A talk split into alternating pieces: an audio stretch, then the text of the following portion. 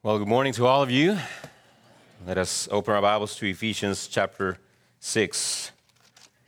And uh, I was meditating on the last few words we were singing together, that wonderful hymn that most of you are familiar with Holy, Holy, Holy.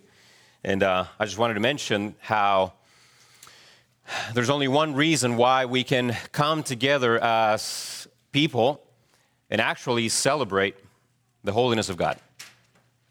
There's only one reason it's Christ Jesus. Do you realize that if you are not a believer in Christ Jesus, those words are of condemnation? You couldn't even approach a holy God apart from Christ Jesus. So, the only reason we can celebrate the holiness of God is because we are gospel people.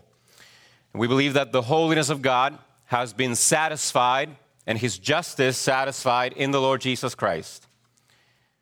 So that's why we celebrate Jesus and we look to Jesus and we believe in Jesus. It is all about Christ. So let us read now in Ephesians chapter 6, beginning in verse 10, and we'll read through verse 18 or so. Finally, be strong in the Lord and in the strength of his might. Put on the whole armor of God, that you may be able to stand against the schemes of the devil. For we do not wrestle against flesh and blood, but against the rulers, against the authorities, against the cosmic powers of this, this, present darkness, against the spiritual forces of evil in the heavenly places. Therefore, take up the whole armor of God, that you may be able to withstand in the evil day, and having done all, to stand firm. Stand therefore, having fastened on the belt of truth, and having put on the breastplate of righteousness and as shoes for your feet, having put on the readiness given by the gospel of peace. In all circumstances, take up the shield of faith with which you can extinguish all the flaming darts of the evil one, and take the helmet of salvation and the sword of the Spirit, which is the word of God, praying at all times in the Spirit with all prayer and supplication. To that end, keep alert with all perseverance, making supplication for all the saints. Let me point out one aspect of those verses that it is very clear. There was a sense of holy urgency in the mind of the Apostle Paul. There was a sense of holy urgency. This is important. This matters. This is real battle. There's real evil in the world. There's a real pursuit of holiness and righteousness in our lives. This matters. Now, let me ask you this Do you live your life with a holy sense of urgency for your spiritual well being and for the spread of the glory of God. I, I, fear that many of us are just cruising along the Christian life, not realizing that the battle is real, that we do have an enemy that is strong. And so we have to remember the call of God to stand firm and to pay attention to what he tells us concerning the armor of God. So we have reached the armor of God beginning in verse 14 of chapter 6 of Ephesians. And it runs all the way through verse 17 of the same chapter. Now, some people include prayer as belonging to the armor of God. I have a little bit of a different opinion on that, and I will say more of that at the end of the sermon. But I want to begin by giving you a brief and a general introduction to the armor of God. I think having a bit of context would prove very helpful as we dive into this section of the book of Ephesians. What is the armor of God? What is the idea behind it?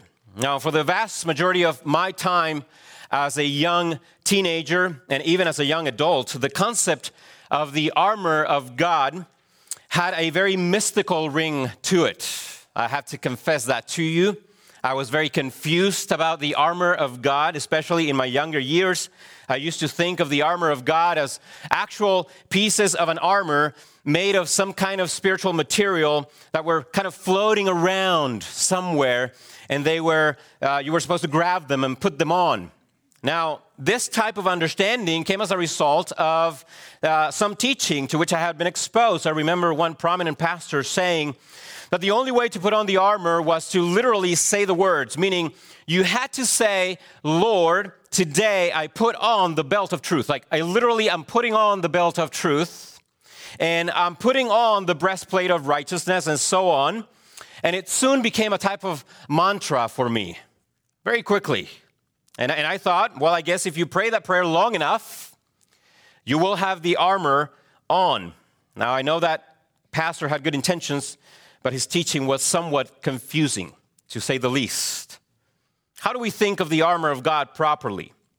Let me try to give you a theological framework to help us in this endeavor. Here are four truths that we must keep in mind as we consider the armor of God. First, the first thing that you need to keep in mind is this it is imperative that when we think of the armor of God, we never do so apart from Christ.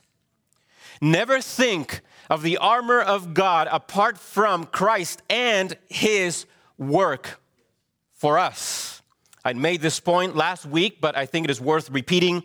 The armor of God makes absolutely no sense apart from the Lord Jesus Christ. So, as we study each of the pieces of the armor of God, we must do so with our eyes fixed on the Lord. Second, we must never forget that all the pieces of this armor are graces of the Spirit of God. Are graces of the Spirit of God given to us in Christ Jesus. In this sense, taking up or putting on the armor of God is not about begging God to give us something we don't have. Rather, it is about appropriating what is already ours in Christ Jesus by the indwelling of the Holy Spirit. Thus, it becomes clear that, as William Gurnall said, there can be no perseverance in the battle against sin and the devil without true grace in the heart. Without true grace in the heart. This war, my friends, is not fought in the flesh. Third, notice that we need the whole armor of God, not just parts of the armor of God. In other words, we need all of Christ for all of life. This is similar to Paul's teaching on the fruit of the Spirit. Notice that it is the fruit of the Spirit, not the fruits of the Spirit. Why?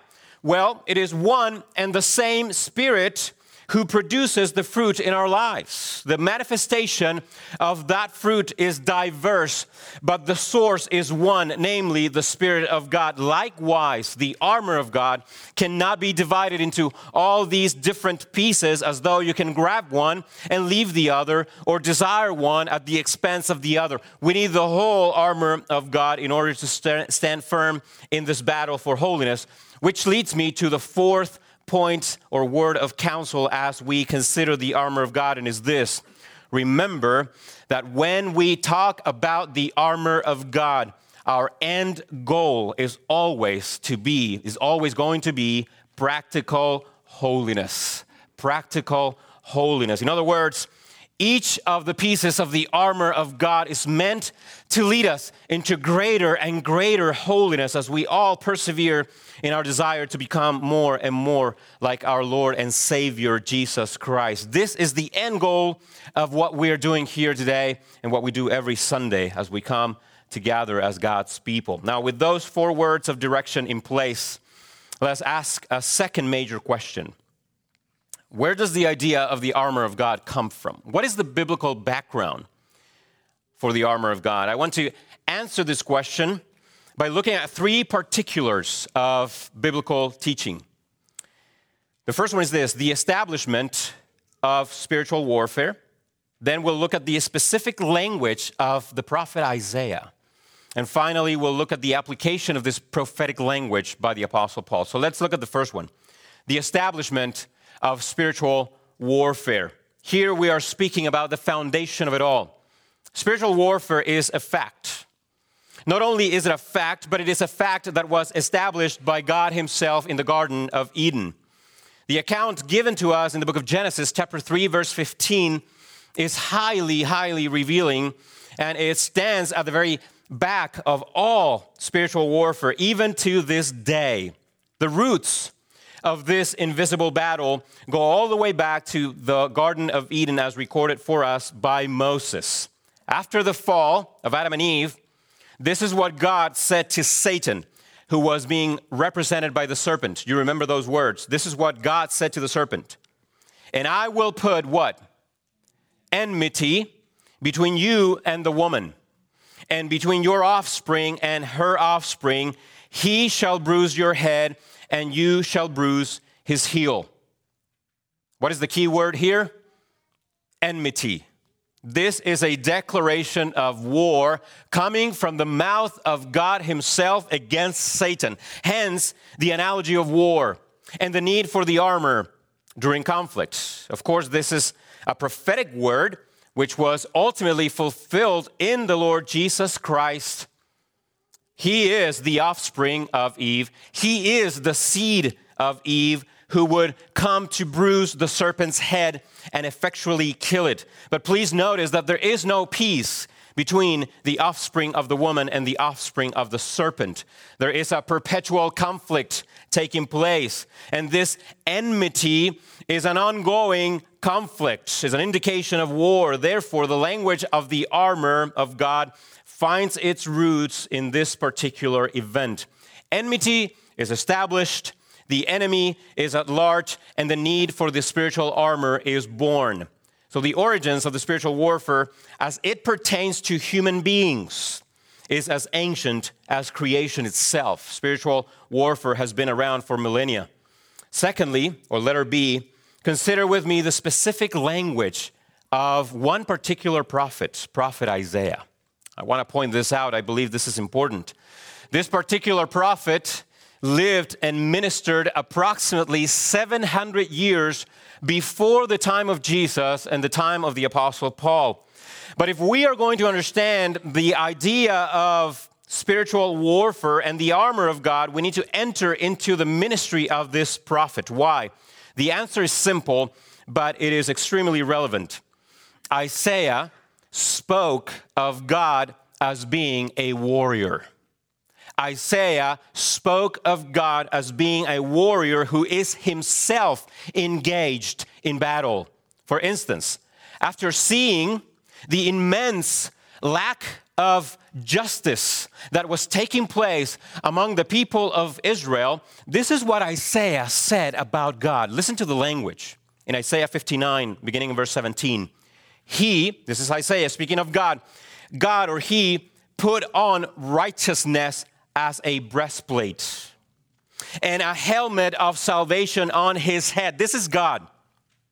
He put on garments of vengeance for clothing and wrapped himself in zeal as a cloak. According to their deeds, so will he, meaning God, repay wrath to his adversaries, repayment to his enemies. To the coastlands, he will render payment. This is God. This is a description of God. Here's Isaiah the prophet presenting God as one who himself prepares for battle, who comes to the field in full armor, and he's ready to wage war against those who oppose him. It is an astonishing picture of God. And this was prophet Isaiah speaking of God approximately 700 years before the coming of Jesus. But now I want you to know with me something even more astonishing from the pain of Isaiah. I want you to turn in your Bibles to Isaiah chapter 11. And I want us to read how Isaiah spoke of the coming Messiah. Isaiah chapter 11. Consider the language. And this is, of course, a messianic prophecy this is Isaiah speaking of the coming Messiah, the Lord Jesus Christ, the root of Jesse. Follow along as I read and consider the language employed by the prophet as he describes the Messiah, beginning in verse 1. There shall come forth a shoot from the stump of Jesse, and a branch from his roots shall bear fruit. And the Spirit of the Lord shall rest upon him the spirit of wisdom and understanding, the spirit of counsel and might, the spirit of knowledge and the fear of the Lord. Verse 3. And his delight shall be in the fear of the Lord. He shall not judge by what his, his eyes see, or decide disputes by what his ears hear. but with righteousness he shall judge the poor and decide with equity for the meek of the earth. And he, listen to this, he shall strike the earth with the rod of his mouth, and with the breath of his lips he shall kill the wicked. Verse 5 Righteousness shall be the what? The belt of his waist, and faithfulness the belt of his loins. Did you hear the language? Sound familiar? Did you hear how Isaiah spoke of the coming Messiah, the descendant of Jesse and of David? According to Isaiah, this Messiah would be one to wear a belt of righteousness and a belt of faithfulness, meaning he would be one who would live righteously and faithfully. It is not a coincidence then that the Apostle Paul used similar language. It is not a coincidence, far from it. After all, don't we believe that the Bible has one unified message and that this one message is all centered upon the person of Jesus Christ? Yes, we do. This leads me to the third aspect of the biblical background for the armor of God that I want to point out to you, and it is this the application of prophetic language by the Apostle Paul. The fact that Paul spoke to Christians and told them to wear the belt the breastplate, the shoes, and to take up the shield, the helmet, and the sword means what? That Paul understood Christians, listen to this, to be living in the times prophesied by Isaiah, meaning the end times. The fact that Paul appropriated this prophetic language and applied it to us, Christians, means that we are right now living in the time in which the root of Jesse, meaning Christ, is bearing fruit. In other words, Jesus is advancing his kingdom. Jesus is conquering his enemies as we speak right now. The rod of his mouth is striking the earth as his word is proclaimed in all the earth. We are living in the end times, brothers and sisters. And this has been true ever since the first coming of our Lord Jesus Christ, the root of Jesse. As G.K. Beale and Benjamin Gladd say in their book, The Story Retold, and I quote, by applying these texts from Isaiah to the church, Paul argues that believers participate in the end time battle that began with the person of Christ. And then they add this, and I quote, Jesus won a D Day victory over the devil. And Christians fight in the wake of that decisive victory in skirmishes against Satan and his allies. End quote. I love that. This is, this is then the Holy Spirit is communicating to us through the Apostle Paul in Ephesians chapter 6, beginning in verse 10 the spiritual warfare in which we are all involved, this wrestling which, in which we actively participate, is in reality a manifestation of God's war against Satan and against evil. And we, as the people of God, saved by the blood of the Lord Jesus Christ and sealed by the Spirit of God, have no choice but to fight, for we wrestle. The battle is fierce, the enemy is strong. Moreover, we are constantly under attack from three different fronts. What are those three different fronts? The flesh, the world, and the devil, the evil forces of Satan. However, we have the armor of God, and the very first piece of the armor which we are called to put on as we engage in battle is the belt of truth. Why?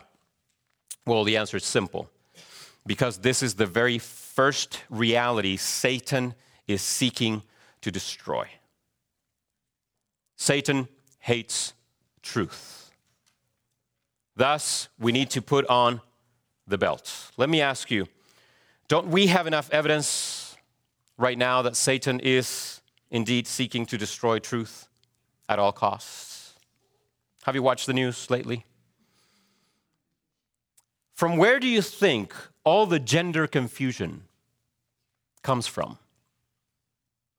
From where did the evil notion, the evil, no- we need to call it what it is, the evil notion of homosexual marriage come from? From where did the ideas that are destroying the family come from? I want you to stop and think for a moment. All these things are distortions of one thing truth. All of them, every single one of them. They are distortions of one thing truth. This is what Satan hates. If this wasn't a scheme of Satan, then we wouldn't need to put on the belt of truth, would we?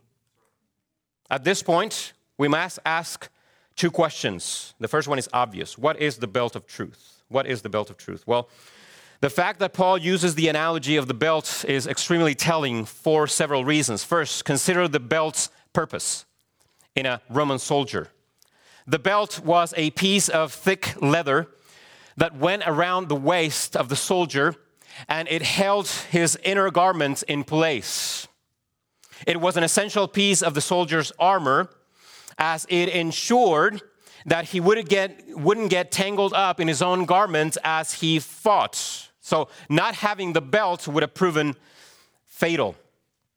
Second, consider the belt's placing. It went around the soldier's loins or the muscles of his lower back. The belt provided extra protection for those vital organs. Third, consider the, the belt's versatility. The belt's versatility. The belt was the piece to which both the breastplate and the sword were attached.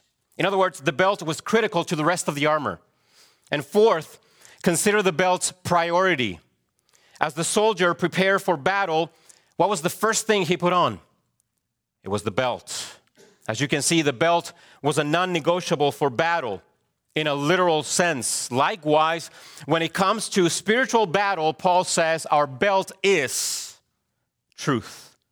Therefore, if we understand Paul's analogy correctly, we could say it like this Truth is to the Christian what the belt was, what the belt was to the Roman soldier. In other words, truth possesses similar attributes. This is what we mean. Truth holds everything together for the Christian. Truth protects our inner being. Truth promotes righteousness, and it is an offensive against the enemy. And truth is where everything starts.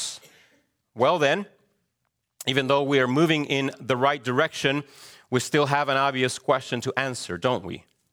It is an ancient question that Pilate asked of Jesus just moments before the crucifixion. What is that question? What is truth? What is truth? In a sense, we have to say that all the pieces of the armor overlap, don't they? They, do, they, they do. All the pieces of the armor, they overlap. For instance, the belt of truth and the breastplate of righteousness overlap since truth promotes righteousness and righteousness is the outflow of truth. So they overlap. What about for instance the shoes of the gospel of peace? Well, what did Paul say in Ephesians 1:13? Listen to what he says. In him in Jesus you also when you heard the word of truth and then he defines that as the gospel of your salvation. You see what I mean? All the pieces of the armor are intimately interwoven and interconnected, just like what we see in the fruit of the Spirit. But there is a sense in which we need to be try to need to try to be specific when it comes to the question of truth. Now, there are many places where we could go, but I just want us to turn to one place in particular. Go in your Bibles to the Gospel of John, chapter 8. The Gospel of John, chapter 8, and we'll begin in verse 31. Here we are trying to define what truth is. It is important if we're going to wear the belt of truth, we need to know what truth is. Beginning in verse 31 of John 8, here's Jesus. So Jesus said to the Jews who had believed in him, If you abide in my word, you are truly my disciples, and you will know the what? And you will know the truth, and the truth will set you free. They answered him, We are offspring of Abraham and have never been enslaved to anyone. How is it that you say you will become free? Jesus answered them, Truly, truly, I say to you, everyone who practices sin is a slave to sin. The slave does not remain in the house forever, the son remains forever.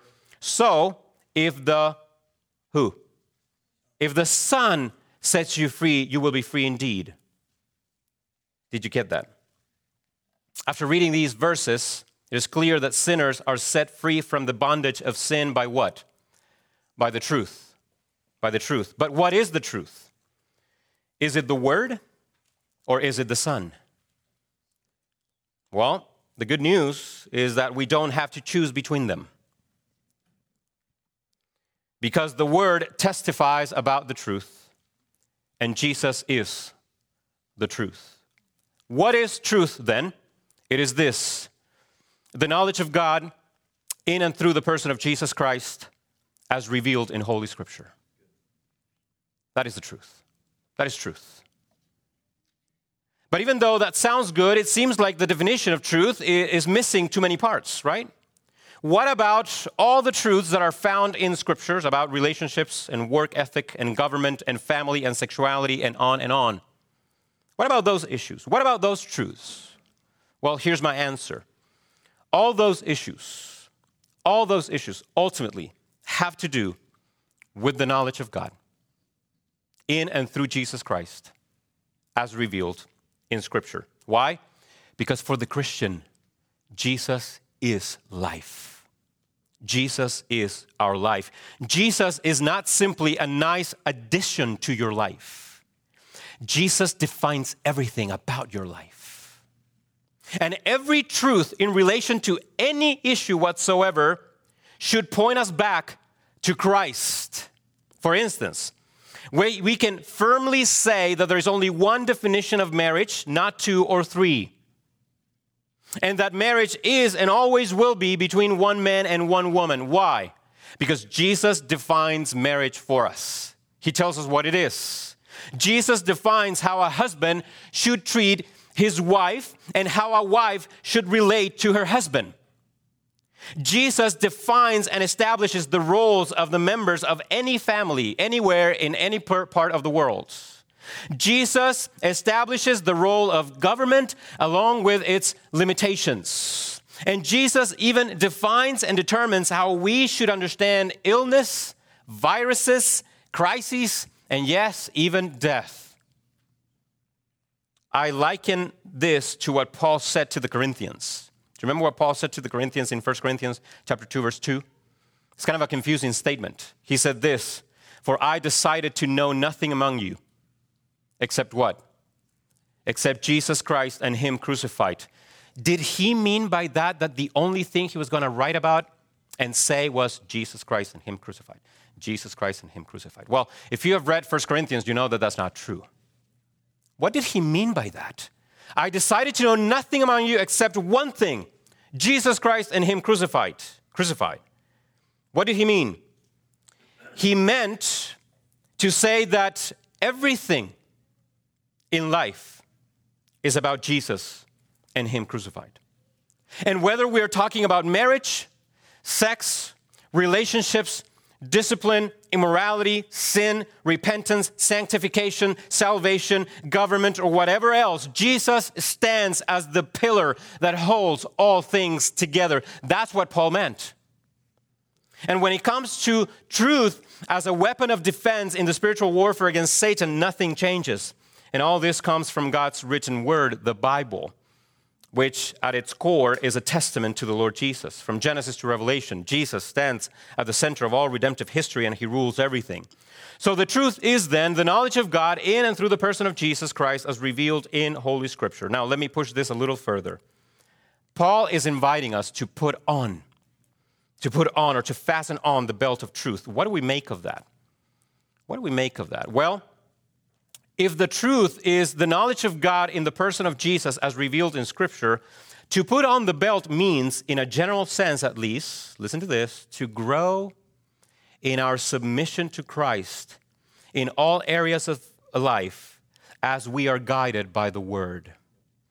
To grow in our submission to Christ in all areas of life as we are guided by the Word. This has everything, this has everything to do with spiritual warfare, for this is where Satan focuses his attention and his schemes. You see, Satan wants the opposite for you. Satan schemes so that you make up your own mind about everything. Apart from divine authority, which belongs to God and to God alone. This is Satan's number one scheme. It all begins with truth. Let me ask you, isn't it that exactly what, what he did in the Garden of Eden with Eve? What did he tell her? In the Garden of Eden, Eve, this is what he told her. Think about this Eve, think for yourself. I know that sounds weird, right? Eve, think for yourself, meaning stop thinking of God as your ultimate reference point and standard of truth. Free yourself from his epistemological authority. How do you like that word? What is epistemological authority? Well, epistemology is a fancy word for knowledge. God is the ultimate authority when it comes to knowledge, for He knows all things perfectly and truthfully. He is the truth. Everything that is true is true because it corresponds to reality as created by God and for His glory. When you stop thinking that way, when that is no longer your framework of thought, you make a mess of life. And this, my brothers and sisters, is precisely what Satan wants. He wants you to stop thinking of God as the ultimate reference point and standard of truth. Satan is cheering you on, and he's telling you, free your thinking from the authority of God. He's cheering for your autonomous thinking. Free yourself from the authority and the glory of God its, as its ultimate goal. Go ahead, make up your own truth. Make up your own truth. You can be whatever you want. You can think however you want. You can define marriage any way you want. You can define sexuality any way you want. Truth is whatever you want it to be. That's what Satan has been working at for a long time. So here's what's involved in putting on the belt of truth Listen to this. You must labor. You must labor to see all areas of your life within the all encompassing conviction that Christ Jesus is King of kings and Lord of lords. And that no area is beyond the Lordship of Christ. That is what it means to put on the belt of truth. It is the lifelong commitment to learning to see all of life, including but not limited to your relationships, your job, your entertainment, your hobbies, your reading habits, your politics, your words, your actions, your reactions, your thought life, and whatever else as servants of Christ. If your ultimate reference point for everything is Christ Jesus, it is unlikely Satan will be able to confuse you about anything. So now that we know the answer to that what question, we must ask the follow up question, which is equally important how? How do we put on the belt of truth? We cannot afford to miss this. Clearly, Paul is calling us not simply to accept something as true, but to act on it. At a very basic level, this means that in the mind of the Apostle Paul, truth is not simply something to which you must assent. Rather, truth is transformative. Truth is transformative. Therefore, to put on the belt of truth must involve both the mind and the heart, meaning our knowledge and our affections. Truth, apprehended by the mind, must soon be embraced by the heart. If not, it often becomes a tool for boasting. So, putting on the belt of truth, therefore, involves both the mind and the heart. Let me remind you, let me remind you that few things are more dangerous to the Christian life than divorcing knowledge from obedience. Okay? Few things are more dangerous to the Christian life than divorcing knowledge from obedience. This brings us to our application. Our application. For this, I want you to consider with me the very first word that Paul used in verse 14 of Ephesians 6. What is the very first word he used in verse 14? Stand. Stand. Interesting, isn't it? Consider also verse 18. What is the first word he used in verse 18? Praying. Praying at all times. So, how do we stand in this battle? Somewhat paradoxically, we stand in the battle against Satan by falling on our knees before God.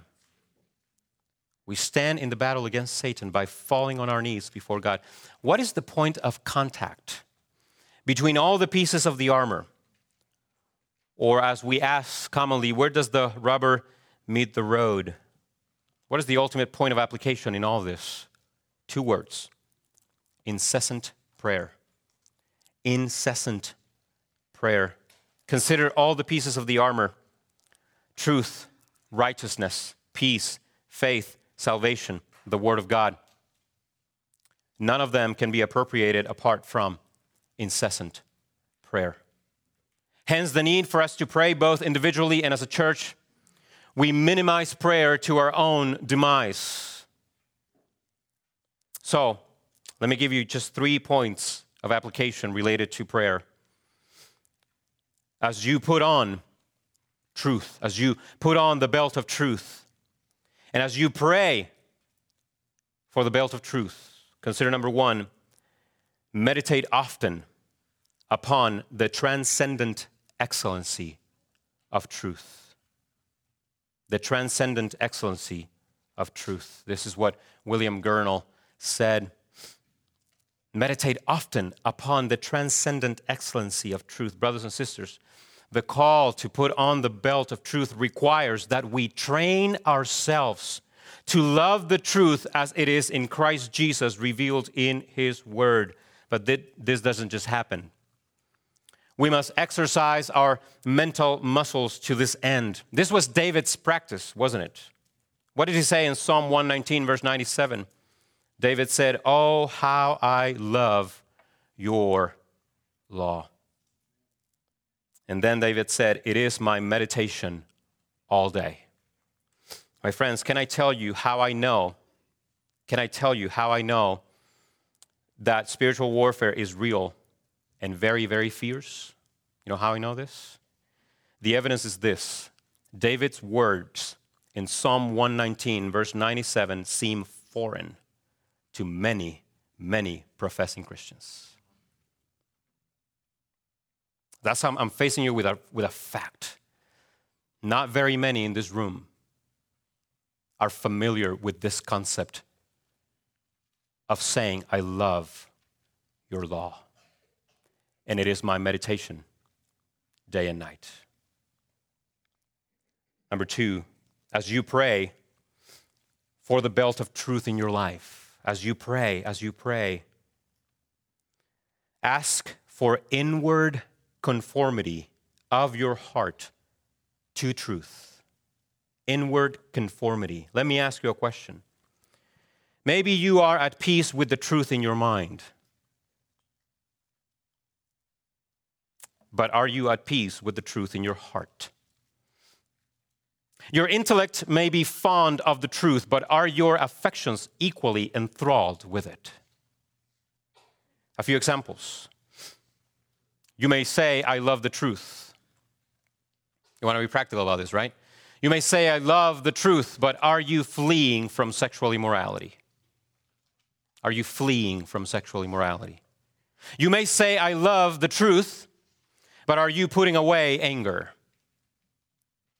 You may say, I love the truth, but are you counting others more significant than yourself? You may say, I love the truth, but are you living and walking in fear? Put on the belt of truth means we must seek greater conformity of the heart to the truth we say we believe. And finally, finally, number three, as you pray for the belt of truth, as you pray for the application of this in your life, plead with God for the willingness to endure the cost of living by and loving the truth of Jesus Christ. You know what? The time is coming, and I think it is here when it's going to cost you to live by the truth and love the truth. Why? Well, we see it everywhere, don't we? Truth is being disgraced, minimized, and even denied these days. Satan hates it, and it will cost you to love and live by the truth. You must pray for the strength of the Lord to stand firm. Consider the words of William Gurnall. He said this in the 1600s. He, this is what he says, and I quote There are, listen to this kind of prophetic word. There are engines of death continually preparing in the thoughts and desires of Satan and his instruments against the sincere professors of the truth. And then Gurnall said this in the 1600s Satan comes first with the spirit of error and then of persecution. He first corrupts men's minds with error, and then he enrages their hearts with wrath against the professors of truth. End quote. Do you realize that we are living in a time in which standing up for the truth, living according to the truth, will cost you? Are you training your children? Let me talk to parents real quick. Are you training your children? Do you realize that someday they will leave the home? They will leave the home. They will face the world. Are they standing? Are you calling them? Are you training them? Are you teaching them the truth?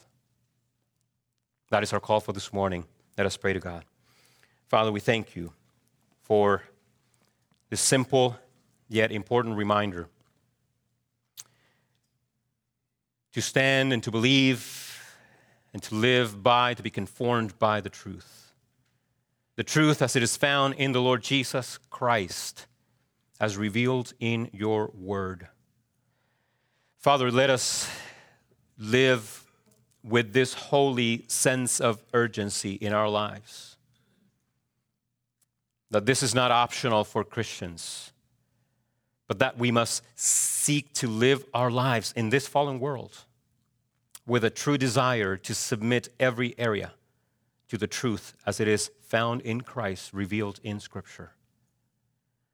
Father, help us to be conformed more and more to the truth as we look together to truth incarnate, Christ Jesus Himself.